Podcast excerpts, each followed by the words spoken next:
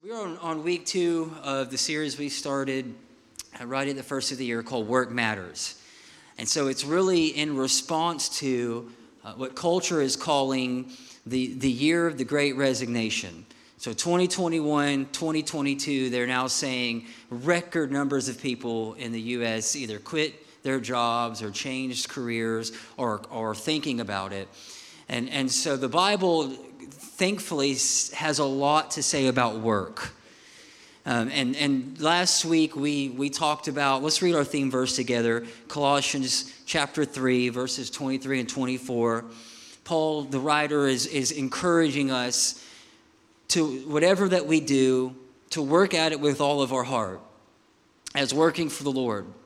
Not for, for, not for bosses or human masters, since you know that you will receive an inheritance from the Lord as reward. It is the Lord Christ you are serving. And so we talked about the two main callings of every Christian last week. Two main callings. We're called to Christ first and foremost, and that calling never changes. And so, if we're a Christian in here this morning, at some point in our existence on this planet, something happened and we felt a call to God. Either if, if it was in, through a dream or through a prayer or a church service or driving down the road, something, the Holy Spirit got your attention and you felt this call or connection to, to, to begin to, to journey with God. And then there's a second calling that we see in the Bible. And, and this is what we call the, the call to contribute. And so we went back to the very first mention of work in the Bible, and it was God. So God's a worker. And then he created us, man and woman, in his image as workers. And so part of what we're here to do is, um, and you can use many different names for it, but we're here to contribute. That if you're still alive this morning, there's a reason. If you got a heart that's beating and you're breathing, then there's a reason why God has you here still. And so there's someone that you need to impact, there's something you need to do. Um, and so we're here to contribute while we're on this side of eternity. Um, and we're going to go back to that story, but, but first, I just I wanted to share a couple of things with you I thought were that you might like. I was thinking to myself, I want to travel, but my bank account said where to work. I lost my job at the bank on my very first day. A woman asked me to check her balance, so I pushed her over. What's a resume? Well, it's just a list of things I hope nobody ever asks me to do. What's the best work politics? Anti work, but pro paycheck. Thought that was funny. My boss told me to have a great day, so I left and went to the movies. the human soul weighs 1.2 pounds. I know because I've weighed myself before and after I walk into my job. I thought that one was funnier. Anyways. Go ahead and laugh because we're going to get a kind of serious for a few minutes. That's all the laughs you're going to get for about the next 15 minutes, and then it'll get good. I want to talk about the good, the bad, and the ugly side of work. The good, the bad, and the ugly. And notice that there's two negatives. the bad and the ugly and, and, then there's a good there's a good side so I, I want to start with the bad and the ugly side because that's what we we all feel the most uh, that's probably where, um, if you're contemplating leaving your job or changing careers, it's because you're feeling the bad and the ugly side of work. And so last week we talked about the, uh, the original design of, of every person is God put Adam in this paradise and he told him to work it and to keep it. And so our original design as humans is to work and to contribute. And what's so cool is, is, is God that He did the same thing. Genesis 1, verse 1. In the beginning, He worked, He created. And then we have a journal of His work in, in Genesis 1 and 2. Unfortunately, the story doesn't end there. And so part of the original blessing was that man got to work together with God, and it was a joy. If, if we could go back to the garden, which I think one day we will, uh, it was perfect. Imagine everything that you put your hands to just, just turned to gold in, in, in so many words. Every seed he planted, it bore fruit. Every business he started scaled. Every idea that Adam had worked because there was no opposing forces to what he was doing. It was paradise. Put an apple seed in the ground and it grew a massive apple tree. Tenfold on everything that he invested, he's seen it back. That was the work environment until Genesis 3. And then it says in Genesis 3, there was this great fall. And what I haven't noticed until getting ready for this series is that most of the curse revolves around work. That most of the, the, the underlying currents of what we know as the curse and the great fall in the Bible are connected to our experience at work. I'm going to read it together. Genesis 3, it says to Adam, God said, Because you listened to your wife, you ate of this fruit from the tree I told, I commanded you, you must not eat from it. Here's the first thing Cursed is the ground because of you. Through painful toil, you're going to eat food from it all the days of your life. We see a curse, we see painful toil. Verse 18.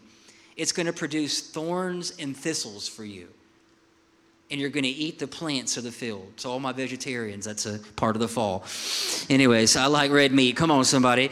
And uh, by the verse 19, by the sweat of your brow, you will eat your food until you return to the ground, since from it you were taken, and from the dust, and from dust you are, to dust you will return. All right. So, there's three things I want to draw out of this. So, a part of the fall, a part of this curse, is there's three primary things that impact our work, our everyday lives. And, and the first thing I want you to see is that the curse wasn't on Adam, it was on the ground. So it wasn't that Adam was cursed. It's not that you're cursed. But now our work and whatever you do Monday through Friday is underneath the curse. And you know that. You feel that. We don't have I don't have to convince you of that. I'll never forget when I turned 21, I was working at Pepsi that was so I worked a lot of jobs, but Pepsi's all I got. All right, I worked there for like eight or nine, maybe it was it was a long time. Long, that was my longest stint of any of any place, and um, and so I started when I was 18, working at night, going to school, going to seminary, and they kept tempting me with these paychecks. My my boss would call me in his office and say, if you get your Class A and drive trucks, this is what you can make, and so that's what I did. I, I went and you had to take all these brake tests, and I wanted to drive the big trucks because they made the big money in my mind at 21. And so I, I, the day I turned 21, I went to the DMV. I passed all my tests. Uh, the only thing that I'd, I'd only driven in like the parking lot of the Pepsi plant. That was it. That is all that I. That was the, all the experience I had outside of the driving test around the block of Ellyson Industrial. And so the, I turned 21. I get my license. The next day, my boss calls me. He says, "Hey, you're on a route. Get here at 3 a.m." And so I'm again, I was afraid, not for myself, but for everybody else on the road that day. And, so, week one of driving this truck, and I'm thinking, I've arrived. I'm making great money. I can go buy a house now. Everything's going to be well in the world. And my first stop was over here, grocery outlet on the west side of, of Pensacola. And I pull up to this store, and I, I, don't, I don't know how to. Driving the truck straight is easy, backing the trucks up are really hard. So if you own a boat or whatever, you know what I'm talking about. If you've been to the boat launch, it's great. Get you some popcorn, go to Shoreline on 4th of July. Literally, it's the, it's the greatest thing you'll ever watch in your life and watch people try to back their boats and jet skis into this. All right. So imagine a 53 foot trailer, and I'm trying to back this thing into basically a parking spot. And I, I mean, I, it, 30 minutes go by, an hour go by. There's now three or four other trucks lined up at this store trying to get into this to this loading dock. I get out, I go inside, and I start asking people for advice. Like, how, how am I supposed to get this trailer on the loading dock? And they're telling me what to do. Anyways, long story short, you got to jackknife this thing in. So, like a 90 degree turn, you got to jackknife the trailer in. I do it. I get out and I notice that there's liquid coming from the bottom of my 53 foot trailer. I'm like, that's interesting. Maybe it's just the, the dew. I don't know. And, uh, you know, so I, I get inside of the, I get inside of the grocery outlet and the, the, the lady that was to check everything in, I was delivering 20 pallets of two liters, by the way. She opens, we open the door and the two liters just fall out into the store like a, like a waterfall. I had dumped over 10 of the 20 pallets of two liters. There was three inches of soda in the bottom of this trailer. She immediately said, "Get these out of my get this out of my store. Put it back on your truck. I don't want it." Yeah. Everybody's honking, cussing at me because I've been at this. You know, they're, they're trying to get they're trying to get down the road, right? All these other vendors are. I'm like their number one problem right now. So I, I kick all these two liters back in the trailer. I shut it. I pull the truck off, and I call my wife from the parking lot. And I said, Caitlin, how many months can we make it without my job? I had a serious come to Jesus moment in the cab of that truck. I wanted to quit so bad. I mean, because I'd made everybody mad, I'd made myself mad, but I didn't quit. I, mean, I drove back to the I drove back to the plant. I had to get everything cleaned and organized, put everything back in the cases. It took me all day. And I wish I could say that was the only time that that happened, but it wasn't. Seriously. And I wish I could say it doesn't happen now, but I can't, honestly. And you felt that. And in this couple of verses in Genesis 3, there's three primary things that, that, that we now have to experience with our work it's, it's fulfilling and it's frustrating. And if we try to find a job that's 100% fulfilling, we will never, ever find it.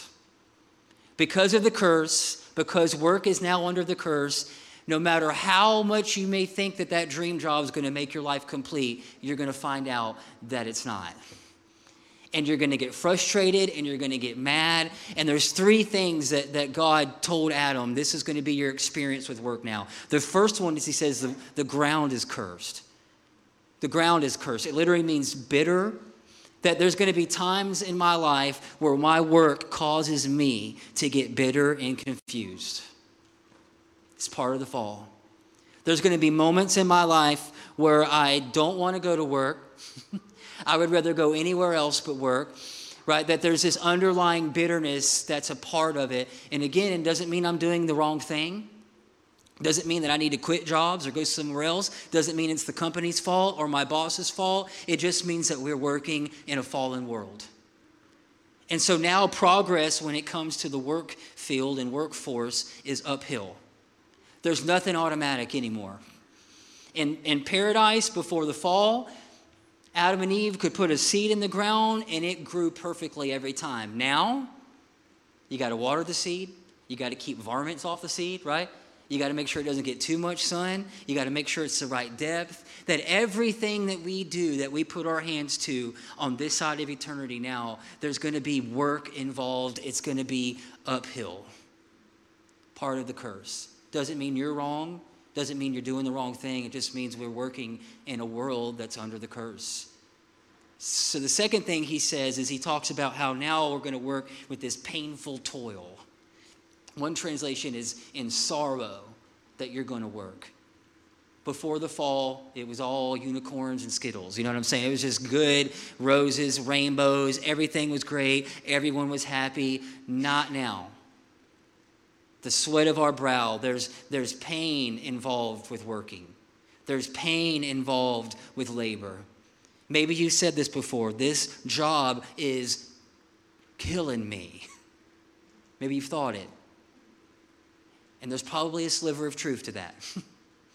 because part of the, the dynamic now is that as we work that there's our, our backs are going to hurt our minds are going to hurt there's going to be stress involved. And it doesn't matter if if we're greeting people at the door of walmart or flying a jet or working on somebody in open heart surgery there's going to be pain and toil involved with it. No matter where we go or no matter what we do and I think the best way to say that is there's going to be times where my work just feels painful and debilitating. Like, I, I don't, this is not what I signed up for. And I think, you know, oftentimes we're, we're kind of sold this American dream, and, and so we pursue a career.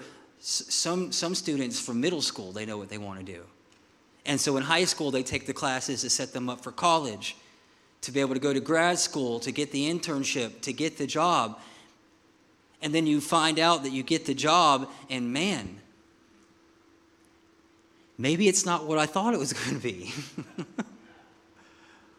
For close to six, seven years, there was, we had a dream to plant a church on Pensacola Beach and we worked and we worked and we labored and we and we sowed and we and we did a lot to get us to the point to where in 2017 we we launched Upper Room Church. And if you would have asked me in like 2012, what's the dream job? I would have told you it was, man, I want to plant a church. I want to reach people.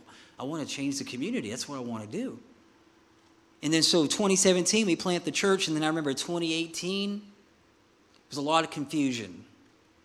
Because what I thought in my mind it was going to be, it just wasn't. And it was kind of, it was hard. I remember, like, I was the only one in the office, like, all the time. If the phone rang, it was in my pocket. Hospital visitations, me. like, volunteer, me, you know. Connect cards, it was me a lot of times. And it felt like overwhelming, and I thought, this is not what I signed up to do. And part of that word sorrow, that we're going to work with sorrow, it means grief. And I think there's an element of that in every occupation and job because it's not what God intended it to be, and it never will until we do it in eternity, and then we're going there. But no matter what we do here on this earth, we've got to keep in mind that even working for God or planting churches or planting fields, that we're working in ground that's been cursed that we're working there's like we all know that there's some kind of oppositional flow going against what we're trying to do. And it doesn't mean that you're wrong or you're doing anything wrong. It could mean you're exactly where you're supposed to be. And then the third thing he talks about is are these thorns and thistles. That the ground is cursed you're going to sweat you're going to have sorrow in work it's, y'all are, are y'all really depressed yet? Yeah, I got one more. Okay. All right. Can you handle one more? Thorns and thistles. I don't think that there were thorns and thistles before the fall because they're pointless. They do nothing but choke out good seed and good plants. They grow and they keep fruit bearing plants from being able to grow. And so before the fall, there wasn't any thorns and thistles. Now, you, a weed will grow out of the right in the middle of the street. You know what I'm saying? Like pointless, nothing, nothing involved. But but you you know there's and then something that you're trying to get to grow. It's hard to do. Thorns and thistles. And I think what that means is there's going to be seasons of life where you're going to work hard and give, give, give, give, and so, so, so, so, and you may not see a return. That part of this, that this, this vocation or calling that God has called us all into is it's the infinite game. And so you may be called to, to, to, to, till a field, right? To, to break up the ground where the generation behind you is going to plant seeds in. And then the generation behind them is going to actually see the harvest. And so we can't, we can't connect what we do every day just on what we see in return and in reward. Because there's going to be seasons where your work's going to just feel fruitless. Are y'all happy yet? it's going to feel like you're giving, giving, giving, and you're not getting the thing in return. Have you ever felt that way? That I, I am like I, I, am doing everything I can to do the right thing on this job, and I'm, I'm, I'm like I'm coming early and I'm staying late, and I still miss the promotion three times in a row because it's a good old boy system, right? Or whatever and you're going to feel like, man, maybe what I'm doing is not making a difference. I'm, I'm like, my job is like rearranging the furniture on the Titanic. It's pointless, right? I don't, I don't, I don't know what. It's fruitless. It's hard to see the return. You would think if anyone had a fulfilling calling in their life, it would be Mother Teresa. And if you don't know who Mother Teresa is, she, she kind of founded, uh, you know, this ministry called Calcutta, where she reached out to orphans and the poor, and she did that. She dedicated her whole life to that. Uh, she's a, she's been you know she's a saint. She's a major major um, contributor to to the, the Catholic movement, but she gave her whole life to others. And you would think if there was anyone who just knew they were right in the middle of God's will, it would be Mother Teresa. Here she is, she founded the Sacred Heart. She, in, in this, you know, just, just giving and giving and giving and giving all the time. Like she literally, she, she, she captured the essence of the gospel to feed the sick and to take care of the poor. That's what she did. I'm so glad that her priest kept the letters that she wrote to him. And so while she was working at this orphanage, she wrote letters to her priest. And towards the end of her life, she asked her priest to burn the letters. She was embarrassed by them. She didn't want anyone to know what so we basically get to you get to hear and see what she was going through while she was doing this work. And so after she died, the, the priest didn't get rid of these letters, and he he actually published them in a book called Come Be My Light. And I want to read just a little portion. Here's Mother Teresa building orphanages. She has been now classified as a saint. She was the model for Christian outreach and Christian, just doing everything right. This was one of her letters around year 40. Did I make a mistake in surrendering blindly to the call of the Sacred Heart? The work is not a doubt because I'm convinced that it's His, not mine. I don't feel not even a single simple thought or temptation enters my heart to claim anything about this work. The whole time I'm smiling, sisters and people pass by with such remarks. They think my faith, my trust, and love are filling my very being. They think that my intimacy with God and His union must be absorbing my heart.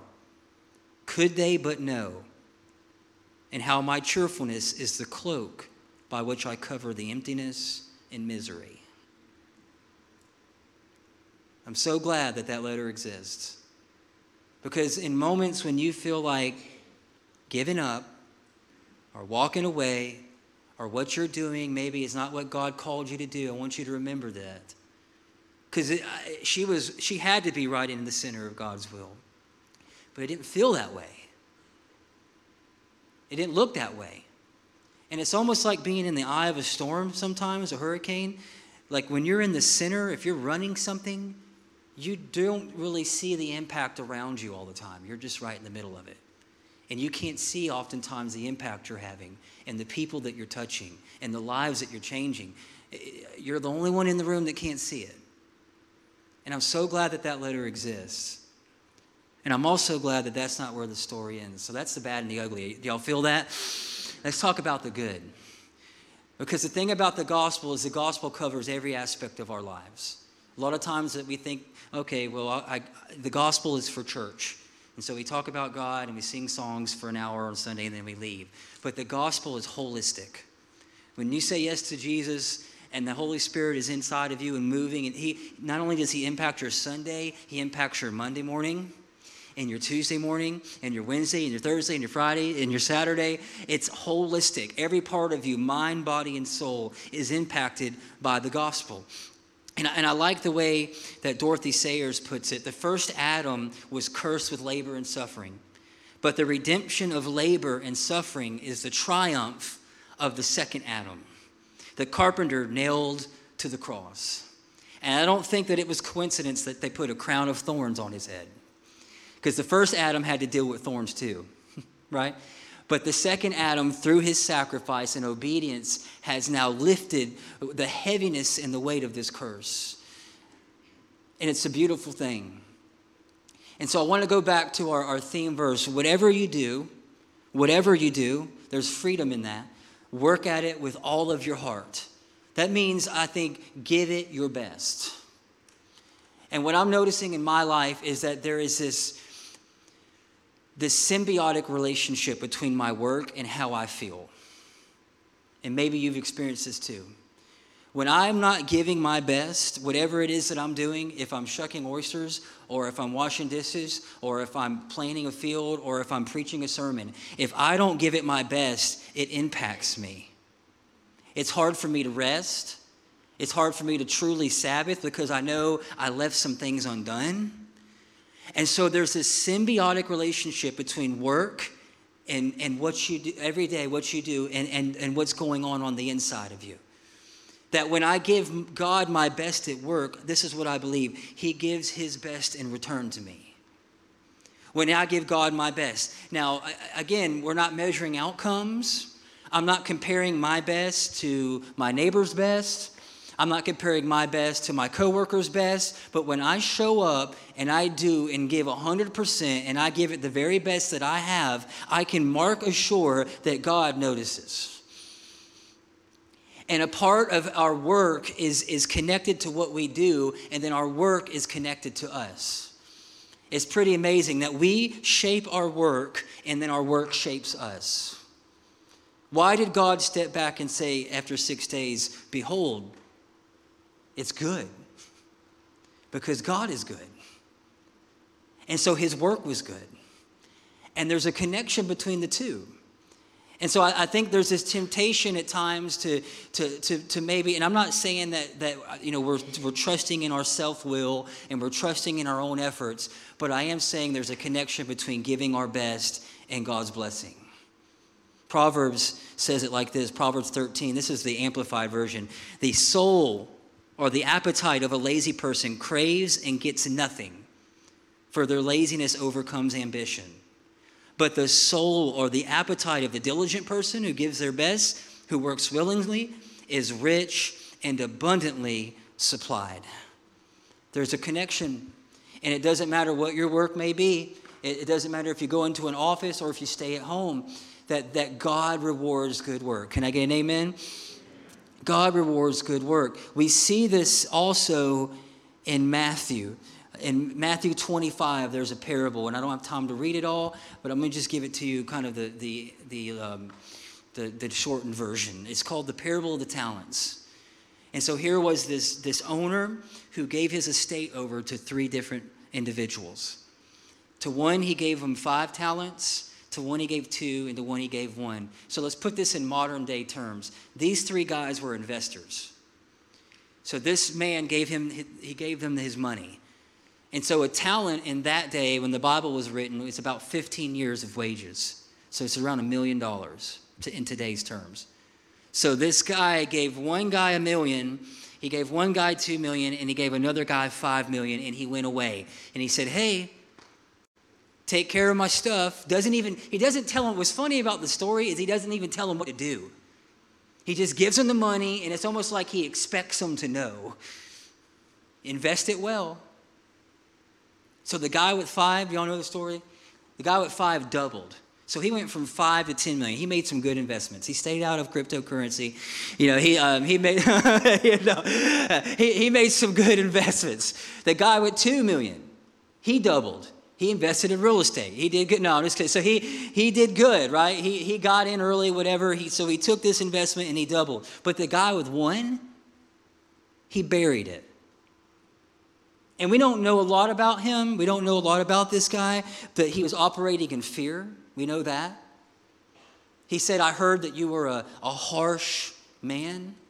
And so I was afraid to even use your money because I knew that you were going to require more. And so I didn't want to lose it, so I buried it. And so what was he doing while this guy was gone? I don't know. But this I do know that the guy that doubled, the two ones that doubled, not only were they rewarded here, they were rewarded in eternity as well. I'm going to read it to you. It says that when the master came back, Matthew 25, verse 23, he said, Well done, good and faithful servants, the two that doubled. You've been faithful with a few, I will put you in charge of many. Now look at this little portion. Come and share your master's happiness. So he connects their work on earth with a reward in heaven with him. And so, as the Christian, what's the good side of work? It's that I know that I'll be rewarded here on earth and also in eternity. That the work that I'm doing will outlive me, right? That I'm, I'm able to leave a legacy no matter what it is that God's called me to do, that it doesn't just stop here and then not only that, that, that God is going to reward based on that what I was able to do with what He put in my hands. How faithful was I with what He gave me?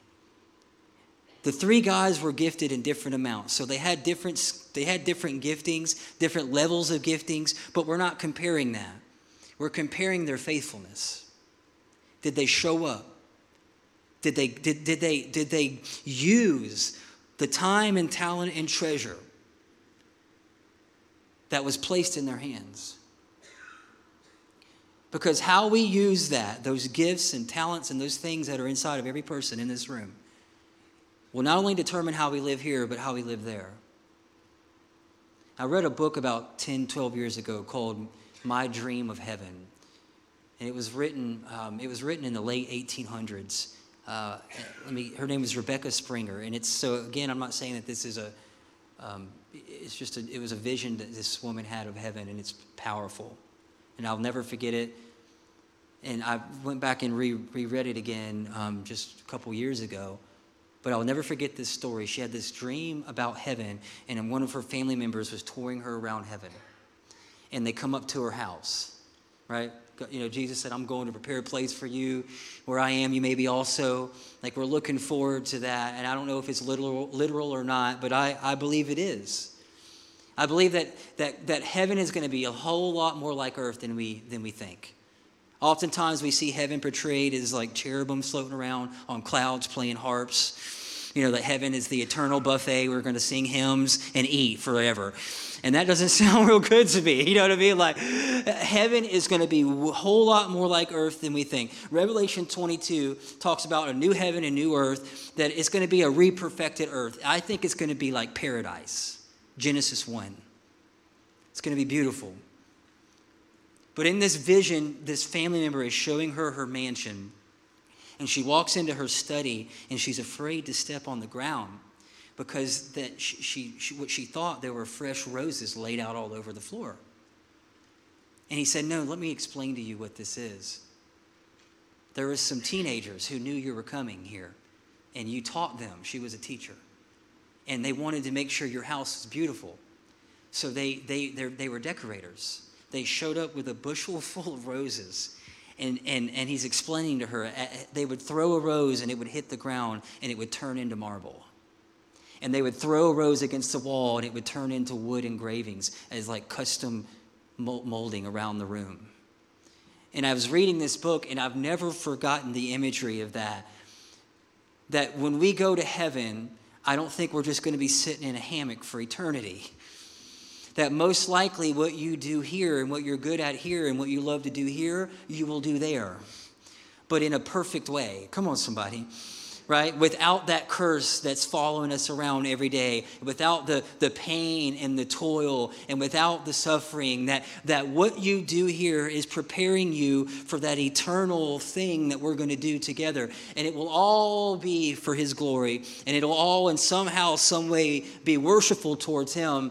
But I think that we're going to be working in heaven, and I'm kind of glad about that.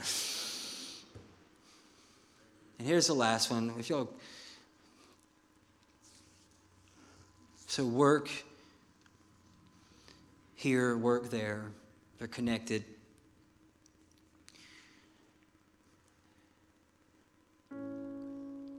What I thought was really interesting getting ready for this series was the disciples. And if you look at their life, they all, God called them from something, every one of them. And the best I can tell, I think up to seven out of 12 were, were commercial fishermen. I know at least a third of them were, but I think a half of them were commercial fishermen.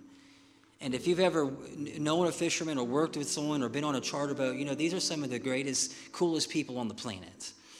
They're passionate, they work long hours, they work harder than anybody I know. If, if you are a commercial fisherman or you're a captain, you are a hard worker. And it's morning, noon, and night. There is no rest. It's when they're there, the fish are there, you go. But they love what they do. And when Peter was called to follow Jesus, history tells us that he was running a, a, commercial fishing business that had been passed down to him. We know he was a fisherman. I'm going to read it to you. It says in that Jesus just walked up to him. Matthew 4, it said, Follow me, Peter. I'm going to make you a fisher of men. And he, he left his nets and he followed Jesus. And so for three years, he did that. Now, I think when we read that, we clap, the church applauds. It's like, yeah, you left your job. But how do you think his dad felt about that? Right? How do you think, like, I mean, if you just leave the job and leave, like, it's like, like if I'd have left that semi at Grocery Outlet and said, Caitlin, come get me, which I thought about doing, I'm going to leave this whole thing here and have somebody else come and get it. I'm done. That's kind of what he did. Just left it, just dropped them on the beach. Is that responsible? Not really, but that's what he did. And for three years, this wasn't 30 years, this wasn't the rest of his life. For three short years, he followed Jesus and probably seen some of the most th- amazing things he'd ever seen. But Jesus died. And Peter got confused. He felt the pain. He felt like, okay, I've just left my job and career. I left the family business to follow this, could have been crazy man. But we all know the story. Jesus gets up out of the grave and he walks around and he starts showing himself to people. He starts showing up in this resurrected body. And he shows people doubting Thomas. He showed him his wounds and he could do all kinds of cool stuff in this resurrected body. He could walk through walls. He could translate, like he could be in one place and another like that. Pretty wild. It was awesome. And then he shows up and it says that seven of the 12 disciples were fishing. They went back fishing. They're like, this church thing ain't working out. Or maybe, I don't know. And so it said they had fished all night long. Now, if you've ever been on an overnight fishing trip, imagine this. They were fishing all night. They were tired, they were wore out, they were probably ready to quit. Like this is this is a lot. This is and, and again, they were professional fishermen. And then they don't recognize this person on the beach, but it was Jesus. And he says, Hey, in John 21, throw on the other side of the boat. And so they, all right, we'll try it. Throw on the other side of the boat. And it says they bring in this massive amount of fish like they've never brought in before. But this is the part of the story I've missed most of my life. That when Jesus asked Peter to follow him, the whole time he was with Jesus, Jesus was a part of what they were doing every day. He had this communication with him. Clearly, Jesus was for what he was doing. And you would think three days he disappears, they go back fishing, that maybe Jesus is a little aggravated. Hey guys, um, I know here I am, got up like, you know, resurrected, I told you, and here you are fishing. Like, what did I ask you to do? He doesn't do that. He doesn't lecture the disciples. He doesn't come up and say, What are y'all doing here fishing? Let's get back to the temple and pray and do church stuff. He helps them. He helps them. And this is what I want you to hear. I think no matter what we do in this life, it's all about that connection with Jesus. And whatever you decide to do, if it's start an orphanage or plant a church or fish, you're not in it alone. And there was nobody better at, at preaching the gospel than Jesus because he was the gospel. And there is nobody better at fishing than Jesus because he's the Alpha and the Omega. He's the master of everything. No matter what you put your hands to every day, if you're, it doesn't matter. You have a helper in the Holy Spirit through Jesus that can help you do whatever it is. And that's the difference. That when you work, you never work alone.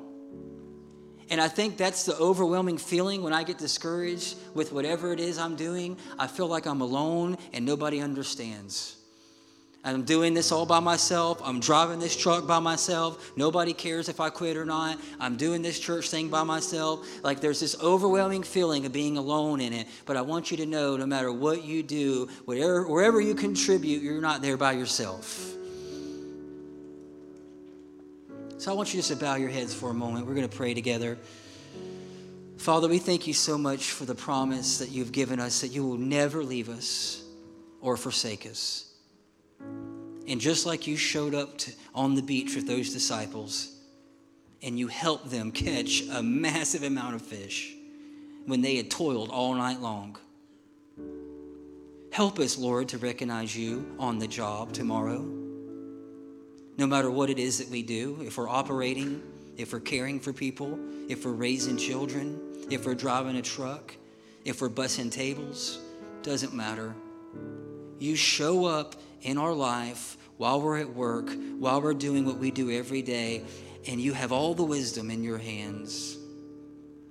And at your voice, you even speak Nemo, you speak fish.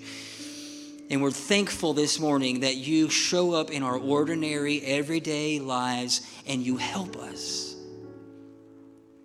You help us. So, Lord, give us wisdom to hear your voice. Remind us when that long commute in the morning gets lonely that we're not by ourselves that there's a friend that sticks closer than a brother that's with us every moment of every day that, the, that you're through the power of your holy spirit we take you with us wherever we go. That there's nowhere we can go outside of your presence and outside of your voice. And so this morning we're just thankful today. We're grateful for you lord. We ask that you would just continue to speak into our lives. It's in jesus name we pray. And everybody said amen